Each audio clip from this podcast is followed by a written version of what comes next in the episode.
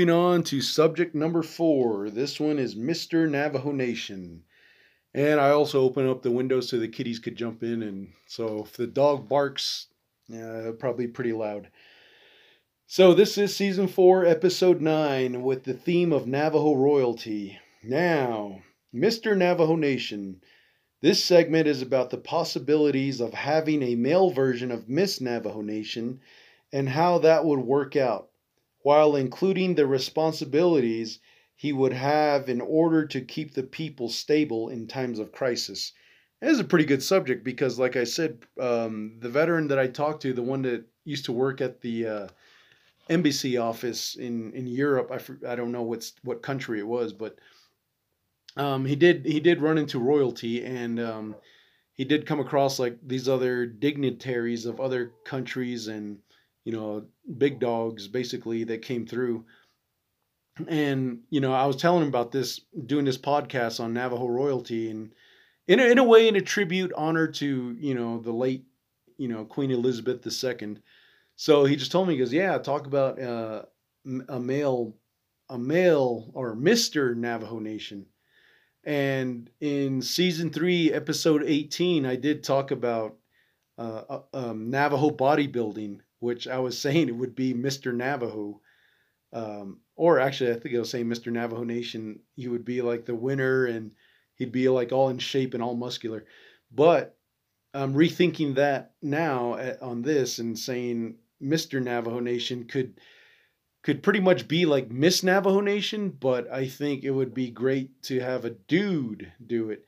And with me knowing all that I know and trying to work with the tribe and getting shut down, locked, you know, just turned away, being ghosted, you know, being basically being unfriended by a lot of people for I don't know, you know, for what? What did I do, you know? Um, but if I could, you know, not monitor, what the hell's that damn word? Not I don't want to say groom, but I want to teach this dude, you know, it's like, hey man, I'm sponsoring you because, you know, I had the money for this shit and let's go start this thing, man. Let's go let's go go around and um, make sure people know what's up and you know it's going to be hard to find someone like that i would think but um, if anything Klagetoh Veterans Nonprofit could probably sponsor uh, a Mr. Navajo Nation.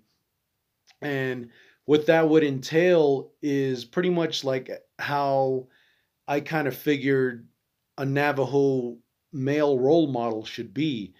And he could like go to other parts of the res, other communities. Yeah, he could have his crown as prince and maybe a sash belt. And you know, if I'm there with him, I'll say, you know, hey, look, these this old couple needs some help. Let's let's try to um, I don't know, get some money for these people and let's go let's go help build some parts here and there, you know.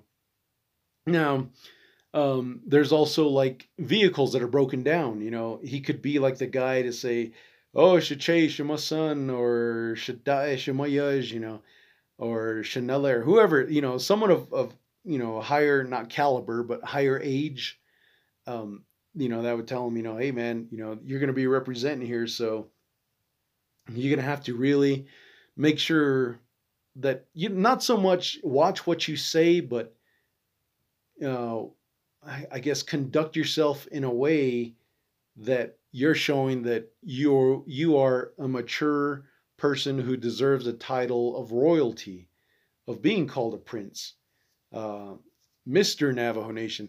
Now that would probably I don't know. There's probably some rule or law where maybe that can't happen, or it would be like stealing Miss Navajo Nation's thunder or whatever the hell. But it would probably, you know, in order to get to the bottom of where that would something like that could start, it would probably go back to the Navajo Nation Museum and then they say, oh no, you got to go to the president's office. So you go over there and they say, oh no, you actually go back to this department. You go there. Oh no, why why did the uh, they send you over here? You're supposed to go back to the uh, museum and do it over there. It's like whatever, man. So my thoughts on what a Mr. Navajo Nation would be is he'd be a tough dude. You know, basically he would show no fear I mean, you know, yeah, he'd be scared as shit, but tell him, hey, dude, when you go out there, show no fear. Yeah, there's another uh, another war, another terrorist attack, um, another deadly disease, uh, a crazed mass shooter on the loose, whatever it is, you know, dude, stand fast. You know, just don't freak out, don't get scared. And um, I think maybe a good thing for him to learn how to do is uh, negotiate. But then, but then again, you know, the Navajo Nation law and court system, all that worthless bullshit is going to tell him, well, you can't be doing that. That must that might be you know in the wheelhouse of someone who knows how to do that. And but anyways, so basically he would just kind of like let other young Navajo boys kind of say, oh, hey, you know what, Mr. Navajo Nation, yeah, that dude was pretty cool. You know, I want to try to do something like that, and you know, obviously go to like school uh, sessions and stuff like that, and talk to the kids, and just kind of keep it real. You know, just say you know, yeah, we do have a problem with uh, alcohol. It, it's very terrible. You know, it, makes us look like trash as a tribe. And, we got meth coming in, and you know, missing murdered indigenous women, uh, sex slave trades, and all this kind of uh, negative things that have been thrown on the Navajo people. And he's there to say, you know, I may not make a difference overnight, but eventually I'm making a difference. You know, something to where he can get his point across that he's actually working on it. He's it's make he's making a mission. And I would do that in spite of Miss Navajo Nation, you know. And I would keep them separate. I'd say, ah, you know, don't mess with Miss Navajo Nation. Uh, at this point, to me, they're all stuck up. So it's like, ah, just let them be stuck up, man. You know, we'll go out here and we'll help out the people and maybe we could rent some raise some money to rent some equipment to help out fix their roads you know and that's where i think he would definitely be a person worth you know investing in basically.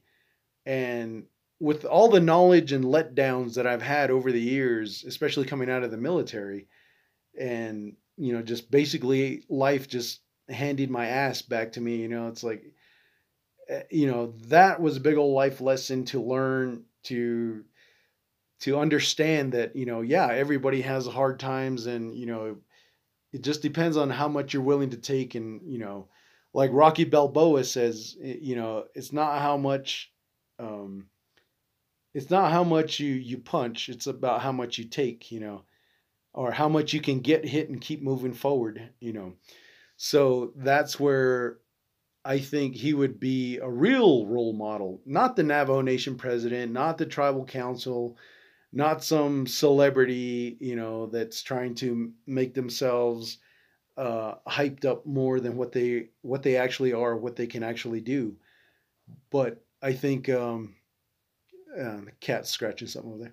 But I think that that's where he would definitely be someone that we need because Miss Navajo Nation it's great that there's a position like that, but the decline of the quality of Miss Navajo Nation has been going down. So, like I said, I'll give it one more try. You know, I, I will try to talk to Miss the new current one for 2022 to 2023 and just kind of ask her, hey, you know, are you really sure you know what you're doing? Because um, I want to know if you can help out the veterans. So that's a test right there when I say, oh yeah, I was just wondering if you can come out to the veteran meeting and, you know, give an address or just kind of let them know who you are or whatever.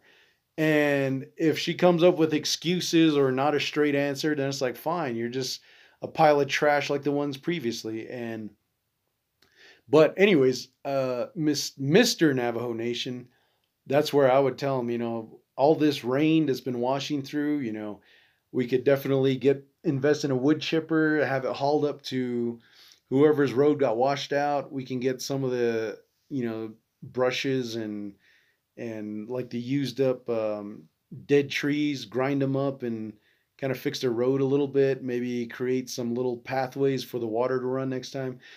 So you know it may not make a difference as far as stopping the floods from going through, but it would definitely be something worth trying. And then and I don't want Mr. Navajo Nation to be like trying to solve the problem of the people. Like, if someone lives in an area where it's like easily flooded, I wouldn't want Mr. Navajo Nation to say, you know, try to get all diplomatic and say, "Oh, well, you know, if the grazing official, if he says you can't live here, you shouldn't, you should move your house somewhere else," you know. Yeah, it's easy to say that, but to actually do it, oh man, that's a lot of work, man. So I would just caution him on that. I'd be like, "Hey, look here, Mr. Navajo Nation, um, don't try to lecture these people on where they should live and how they should live. Um, all you're going to do is just do a little bit of yard work, bring attention to it, take some pictures for social media, put it up there, and then move on. You know, there's only so much you can do, and you know, in order, and you're not going to be at somebody's house, you know, for a week cleaning their yard, you know, when that's something they should be doing. But he would, his job, I think, would be more like starting a project, so that way, um, hopefully, he gets um, whoever's asking for his help, get them more motivated to want to help out, possibly bring their families over. And, you know, the, the problem that we're running into nowadays as Navajos is we don't want to work with our relatives. We don't like them or we don't talk to them or we just pretty much assume that they're going to say no without actually really asking them. So, that's where it would be uh, a situation where he would probably I would tell Mr. Navajo Nation, let's go ahead and uh, have a small little cookout so maybe their family members can come over and they can all pitch in. And if it's a bigger project, like a bridge got washed out or something, they need a temporary road or something, you could probably do like a small little uh, community dinner. Now, that's already been done before, and a lot of people they say it doesn't really work out, but you know what? Anything's worth a shot once you have Navajo royalty right there, like uh, Mr. Navajo Nation. So, anyways, with that being said, let's go ahead and jump on to the fifth subject of the night. This one, as much as I try to stay away from politics, is res politician duties. Here we go again.